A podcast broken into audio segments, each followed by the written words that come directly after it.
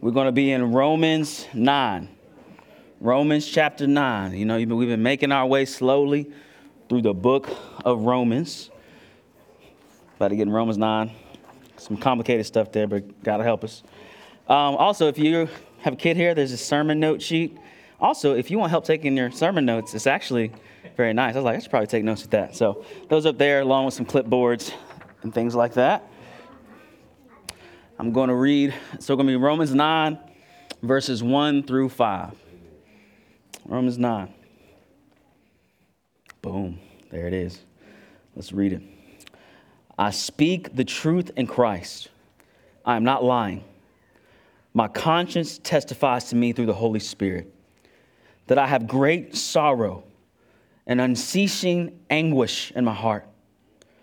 For I could wish that I myself were cursed and cut off from Christ for the benefit of my brothers and sisters, my own flesh and blood. They are Israelites, and to them belong the adoption, the glory, the covenants, the giving of the law, the temple service, and the promises. The ancestors are theirs, and from them, by physical descent, came the Christ, who was God over all, praised forever. Amen. Let's pray. Lord Jesus, help us to understand your word. Help us to um, have a heart of er, like reception, Lord. Help us to, to have a posture of reception, Lord, that, that we would receive what you're saying. And Lord, that you would work out obedience in our hearts. It's in Jesus' name. Amen. Amen. All right, so I have a question for you. Do you know someone who cannot keep a surprise? Yes, some people was looking at people. You know, like, damn. You know, like, so it's interesting. It's interesting.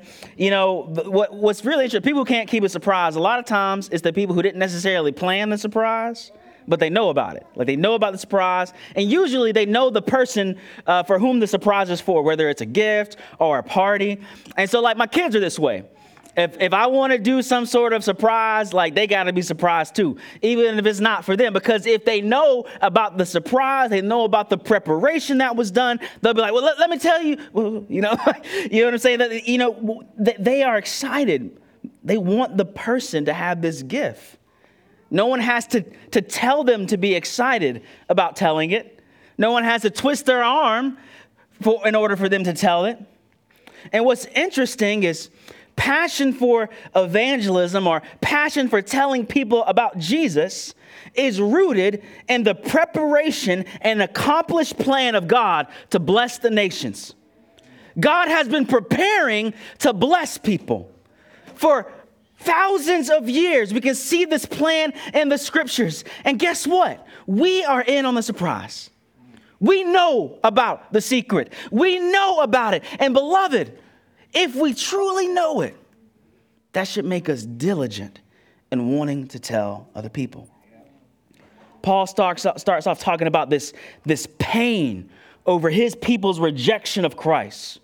He says, I speak the truth in Christ. I am not lying. My conscience testifies to me through the Holy Spirit that I have great sorrow and unceasing anguish in my heart. This verse is crazy. For I wish I myself were cursed and cut off from Christ for the benefit of my brothers and sisters, my own flesh and blood.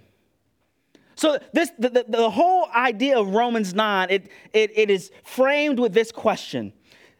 Why did the Jewish people of Paul's day not believe in Christ?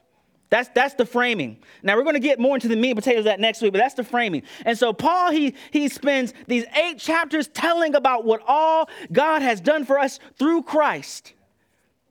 And his opponents could be like, well, if God did all that stuff, well, why the people that Christ came for ain't even believing him? And so Paul has to make a defense, right? But the major question actually applies to us all. How do we respond when people do not know or do not believe in the gospel of Christ? And too many times we feel nothing at all. Too many times it's like, oh, too bad, that's sad. But, beloved, Paul says, I have great sorrow and unceasing anguish in my heart. He wasn't a little bit burdened. He wasn't kind of burden. It was this unceasing, continual fire of, of longing and frustration that the people that he knew and loved would know this Christ who had died for them. If our feelings are not bothered by those who don't know Christ, it indicates how we feel about the gift of the gospel. Right? If you know it's a good surprise and if you know they're going to like that surprise, you'd be like, I can't wait to tell them. But, beloved, if our emotions are unaffected, if our soul is not troubled, what do we think about this gospel that is supposed to be the best gift ever? When we look at Paul's unceasing sorrow and anguish, he says something crazy in verse 3 for I could wish that I myself were cursed and cut off from Christ. This is the same one who said, Everything that I consider gain, every benefit I have, everything that I could treasure, I would consider that all trash so that I could follow Christ. This is the man who had risked his life to tell people about Jesus and who had been radically transformed. And his burden was so deep, he could say, if it were even possible, I, I could wish, I don't quite wish, but I, I could wish that I could lose so that they would gain. Makes us think about what, what produces a sorrow and anguish over those who do not know Christ Jesus. Well, beloved, all we have to think about is the benefits of our salvation, which up to this point have, has been what Romans is about. We can think about the fact that while we were still sinners, Christ died for us. Though we had a record of debt, a record of sin that stood against us, that record was put on Christ at the cross. Though we weren't looking for Christ, Christ came looking for us and adopted us into his family. That the evil that is in our heart, he has given the Spirit so that we could overcome. And that he has this glorious plan for us, this glorification in this perfect world where he is reigning and ruling, and all of our problems are done away with. Ultimately, we know Christ to know Christ. That's John 17, 3 says, eternal life is to know the one and only true God and Jesus Christ whom he sent. Beloved, if we know him, we have been favored. We have been privileged, and we have this treasure of knowing him that we should not keep to ourselves. Not only think about the benefits, but think about the consequences of not trusting in Christ. Second, Second Thessalonians 1 verse 8 and 9, it says, When he, Jesus, takes vengeance with flaming fire on those who do not know God, on, on those who don't obey the gospel of our Lord Jesus, they will pay the penalty of eternal destruction from the Lord's presence and from his glorious strength. Beloved, if we don't believe in Jesus, if we don't trust in Jesus, the consequences are damnation. And so you look at the benefits which are great beyond measure. And you look at the consequences, which are horrible beyond measure. How could we not share this Christ who saves us? See, godly sorrow and anguish produce passion. Godly sorrow and anguish produce passion. And you can see this in the life of Paul. So, the context, he's talking about Israelites, he's talking about his fellow Jews and how he has such anguish over them knowing who Christ was. Now, here's a, a little bit of a snapshot into Paul's life. Paul was a missionary. He'd go into a new city, and the first place he would stop in every single city was the synagogue. Now, if you don't know a lot about Judaism, the synagogue is where you find Jews, okay? So he would go to the synagogue and he would share the gospel, and almost all the time he would get rejected. Then he would go to the next city and he would go to the synagogue and he would share about Christ. And maybe that time he was beaten. And then he'd go to the next city and he'd go to the synagogue. And maybe that time there a riot was started. Listen, he did the same thing, went to the same people in every single city, and he continued to do it even when he faced rejection, persecution. Beloved, the only thing that could sustain that is burden, is anguish. See, godly sorrow and anguish are seen in perseverance through adversity. We have a really, really rosy picture of what it means to serve, what it means to share the gospel. But, beloved, if we have a biblical one, we would not be surprised with upsets. We wouldn't be thrown off when people reject. But if our hearts have been touched by this gospel and we understand the eternal consequences of rejecting this gospel, we can endure even when times are hard. You can see, like Paul had a had a sorrow over a particular group of people, his his his family, if you will. Paul was particularly burdened for his family and his nation, and and, and I've I've seen that at sometimes we could we could go, well, who do I need to reach? Who who do I need to go and pursue? And the question could be answered like this: What groups do you belong to that you should be concerned with? right? That, that, those are the people most immediately close to you. And the reality is, you yourselves might be uniquely equipped to reach them. So, Paul, he says, in, in Philippians 3, he says, I'm the Jew of all Jews. That's a statement in it. It doesn't really work for it. Like I'm the black people of all black people. Just, anyway, he said I'm the Jew, Jews of all Jews. What he's saying is, I know Judaism front and back. I obeyed it front and back. So who best to go to the Jews and say, You should know about this Christ. And let me tell you how that meshes with our faith. Beloved, all of us were raised in a particular place that we're, we have particular family members. We, we have these, these connections that are just natural to us that will be unnatural for other people. And so the question that you have to ask yourselves is Do I pray? Do I long for those around me, those who I'm connected with, those who, who I have access to because of where I have been placed? Do I allow the burden for them to affect my life? A, easier way to, to think about it is, is place and vocation. So, place is where you at. You got particular neighbors. You got you go to a particular job. You like all of that is unique to you and there are people in every single one of those circles who don't know Christ. And so the, the most logical thing you can do is go, well, in the circles that I run in, who is around me that I could pray for and seek to share the gospel of God's grace? You think about vocation, that's your particular callings, right? So you, some of mothers or fathers, Well, you got some children that need to know Jesus. Some of us has particular jobs. You got coworkers who need to know Jesus. Some of you have particular hobbies. You got people who join those hobbies with you who need to know Jesus, that you have been uniquely placed there. Another way to have a, a, a, burden for, for a particular people is, is by divine revelation. That's, there are times when God puts particular people on your heart. There are t- like there's this time where, where Paul and his missionary companions they didn't know where to go and they were praying and Paul had a dream one night and a man from a place called Macedonia said come over here and help us and when he woke up he says I guess the Lord wants us to go to Macedonia. You know it was not in my plan to plant this church.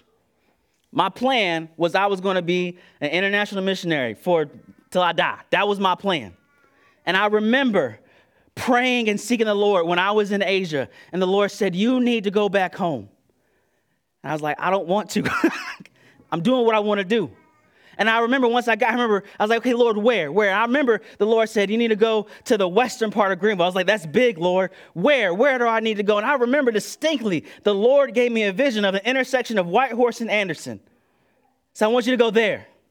And so that is how we picked the location. Uh, the, the Lord said, These people, this place, this is where I want you to be. And so when this building was offered to us, it wasn't that hard.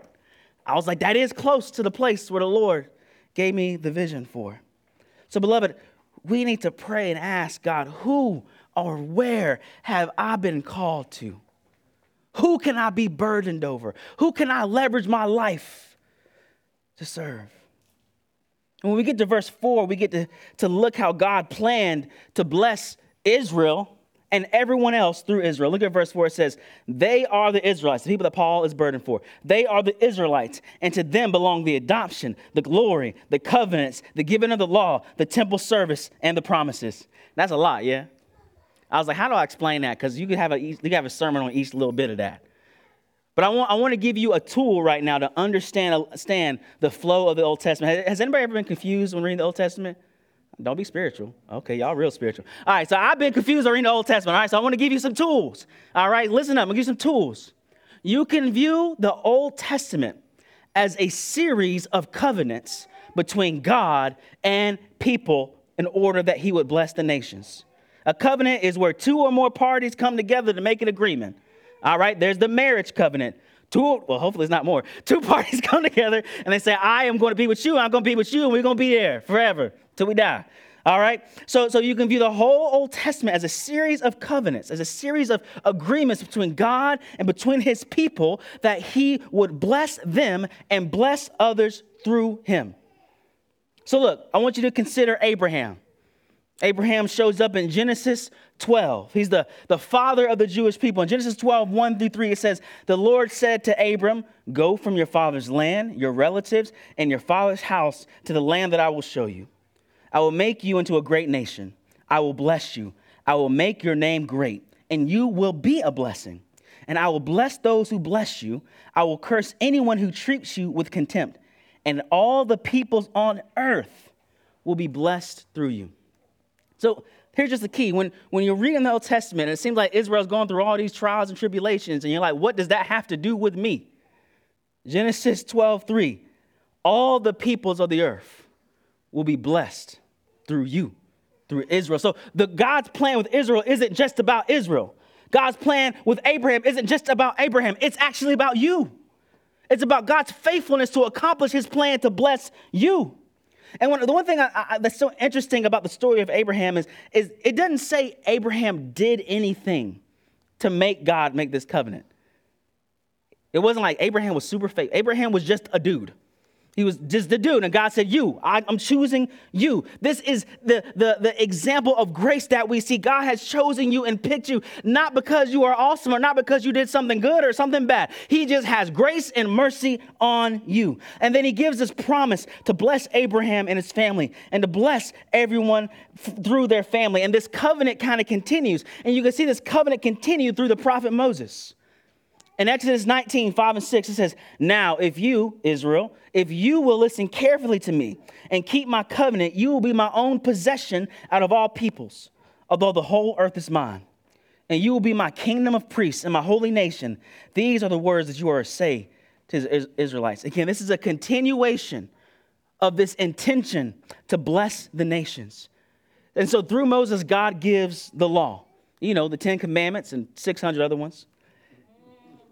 He is loving enough to give them explicit directions. Beloved, a lot of times you just you be looking in your life, you're like, can I just know what to do? Right? What should I do next? God's like, hey, let me tell you exactly what to do. They can be like, thank you. You know, he has them to be priests. A priest is someone who represents people to God, or represents God to people. So Israel was blessed, not just to, to be uh, uh, blessed, but to, to be a conduit through which God blesses the nations. And then he says he wants them to be an example. That's what it means to be a holy nation, that they would look at Israel and see something about Israel that make them think about God. And then they gave them this, they gave them this, this temple service, this, this tabernacle, this temple, this place where sacrifices are made. And so when they fail to obey the law, there is a provision made so that there is an animal sacrifice. And what it gives is it gives an objectiveness to forgiveness. You ever asked somebody to forgive you and they said they was going to forgive you, but you wasn't sure? Like, you're like, I still hope they do though. You know what I'm saying? No, God gave a sacrificial system. So you go, look, I forgive you. Look. That's how you know. Look. Not only that, the covenant continues through King David. God ch- chose King David. This is in First uh, Chronicles 17. It says, So now this is what you are to say to my servant David I will designate a place for my people Israel and plant them, so they may live there and not be disturbed again. Evildoers will not continue to oppress them as, as they have done. Furthermore, I declare to you that the Lord himself will build a house for you. And when your time comes to be with your ancestors, I will raise up after you a descendant who is one of your own sons, and I will bless his kingdom. He is the one who will build a house for me, and I will establish his throne forever. I will appoint him over my house and my kingdom forever, and his throne will be established forever. Again, You're like, what does this have to do with me? I'm telling you, in Genesis 12, God chose Abraham to bless him, to bless his family and his descendants, so that everybody in the whole world would be blessed. And he says, I'm going to give this eternal descendant who will establish an eternal kingdom. There's going to be a promise of peace where oppression is gone, and there's going to be the administration of justice. See, God has revealed himself through the Old Testament and answers the longings of his people. What longing does he answer with his covenant to Abraham? He answers this longing for belonging. Beloved, a lot of times we're asking, Who are my people?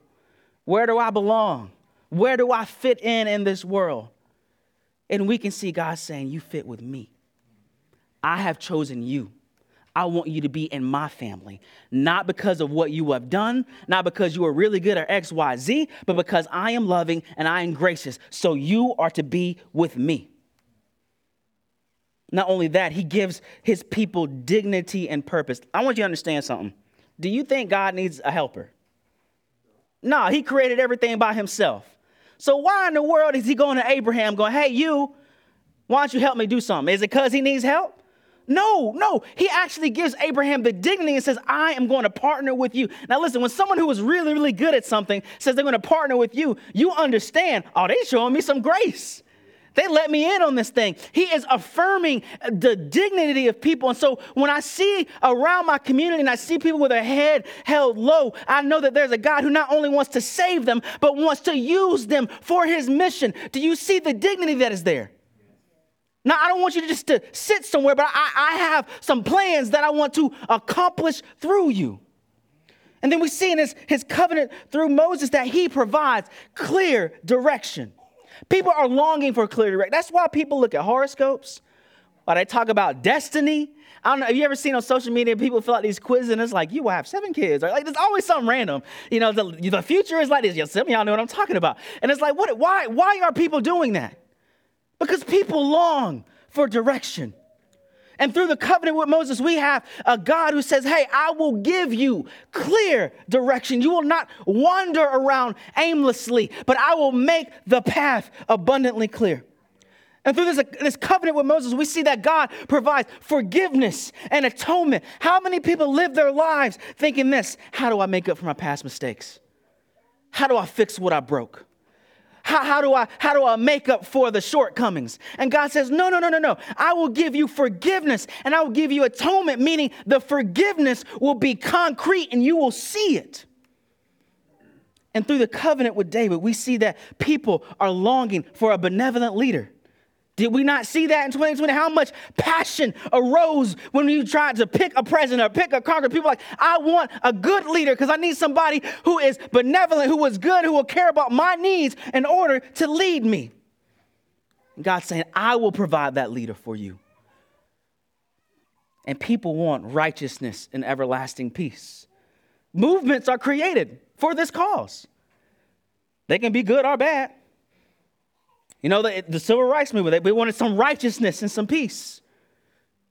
At the same time, communism is because they wanted some righteousness and some peace. People devote whole movements and energies because they are looking for a sense of righteousness and peace. And beloved, what we see in verse 5 is that Christ is the fulfillment of all these promises. In verse 5, it says, The ancestors are theirs, and from them by physical descent came the Christ, who is God over all, praised forever. Amen. There's a short poem, it's called The Song of the Messiah. It's from the Kenyan Book of Prayer. Listen, it says, Jesus, the seed of Abraham. Jesus, the prophet like Moses, free, frees the oppressed. Jesus, the Lord of King David, leads his people. Jesus, the servant of the Lord, suffers and saves. Jesus, the Son of Man, destroyed and raised. We can see in the scriptures that all of God's promises are fulfilled in Christ, not simply to fulfill the promises so that you could be blessed.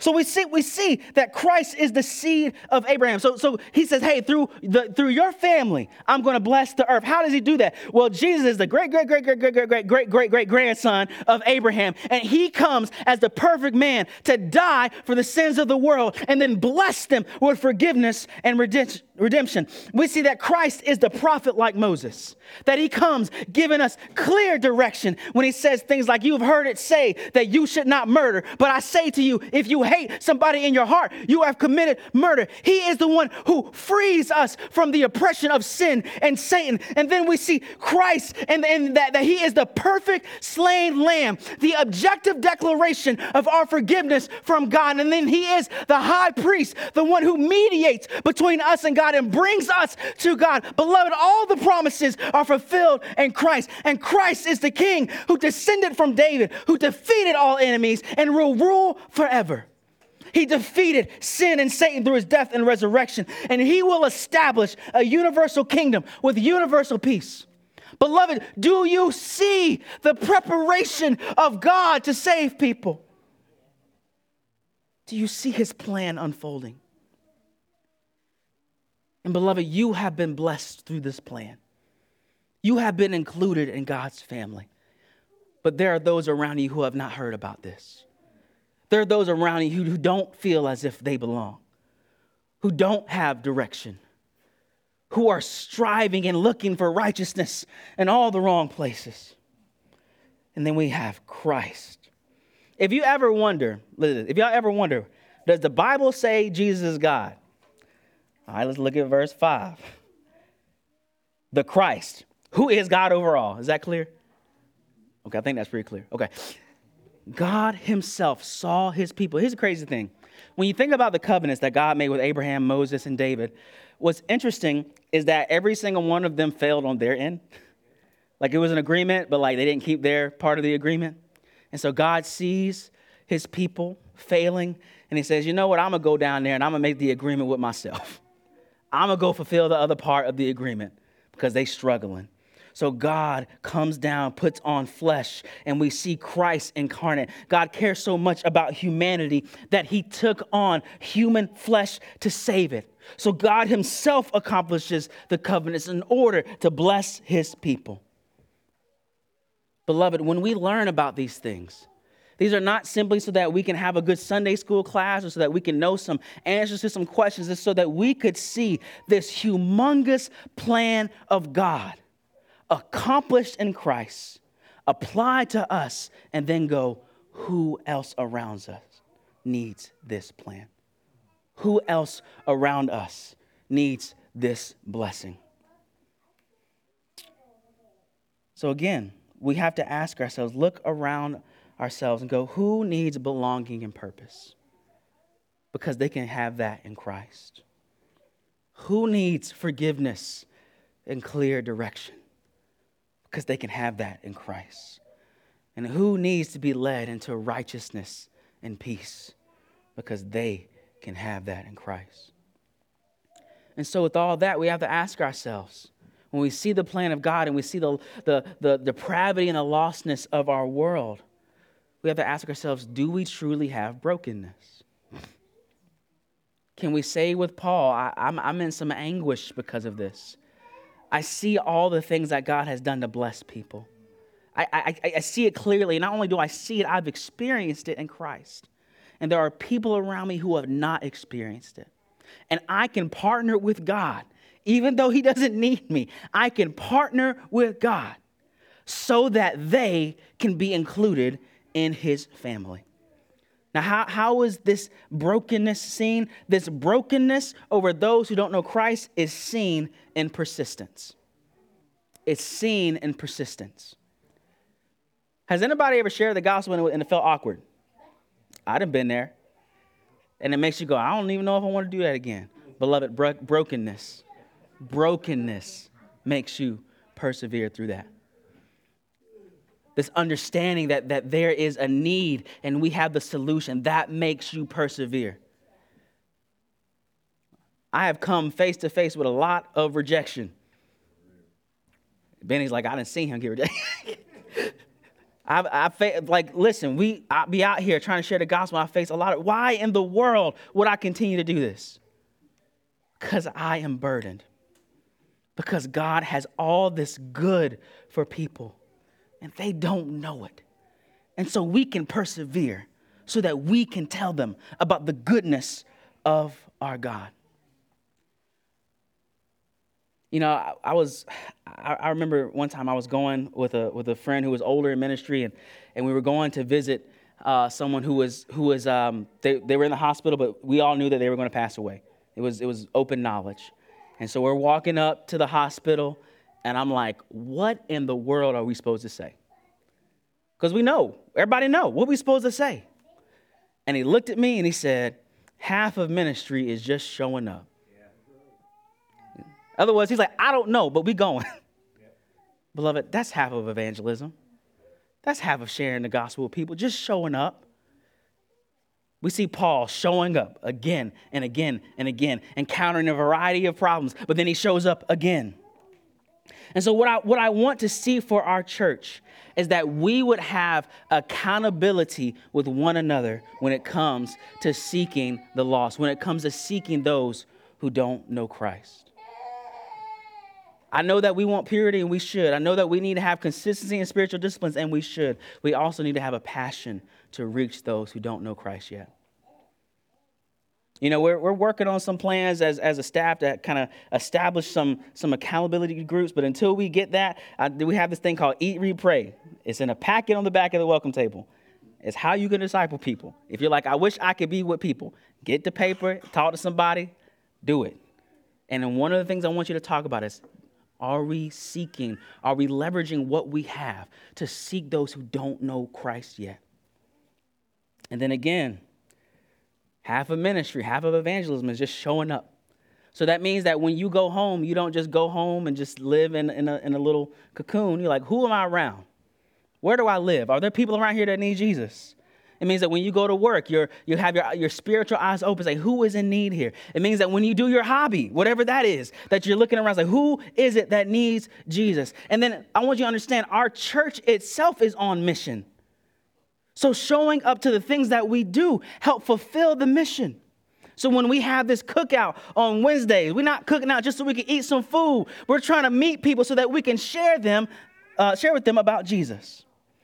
And so, beloved, let's commit to tell people about the great purpose and plan of God for them. And let's not give up. Because here's the awesome thing God has people here that He will save. It's not up to your powerfulness, the persuasiveness of your words. It's up to Christ. And Christ is going to save people.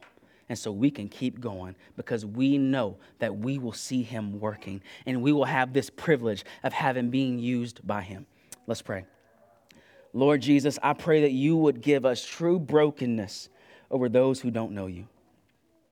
Lord God, that, that we could have some semblance of the emotion that Apostle Paul had when he said he had, had anguish in his heart. Lord God, I pray that we would leverage our lives for the sake of your gospel and that we would have an examination of our lives. Who, who are we around that, that need to be served? Who are we near that don't know about you, Lord God, that we wouldn't just take our lives for granted, but Lord, that we would see that our lives are an assignment from you, the places that we live, work, and play. You have placed us there for your glory. And so, Lord, I pray that by the power of the Spirit, that we will be attentive and that we would seek to share your gospel. In Jesus' name, amen.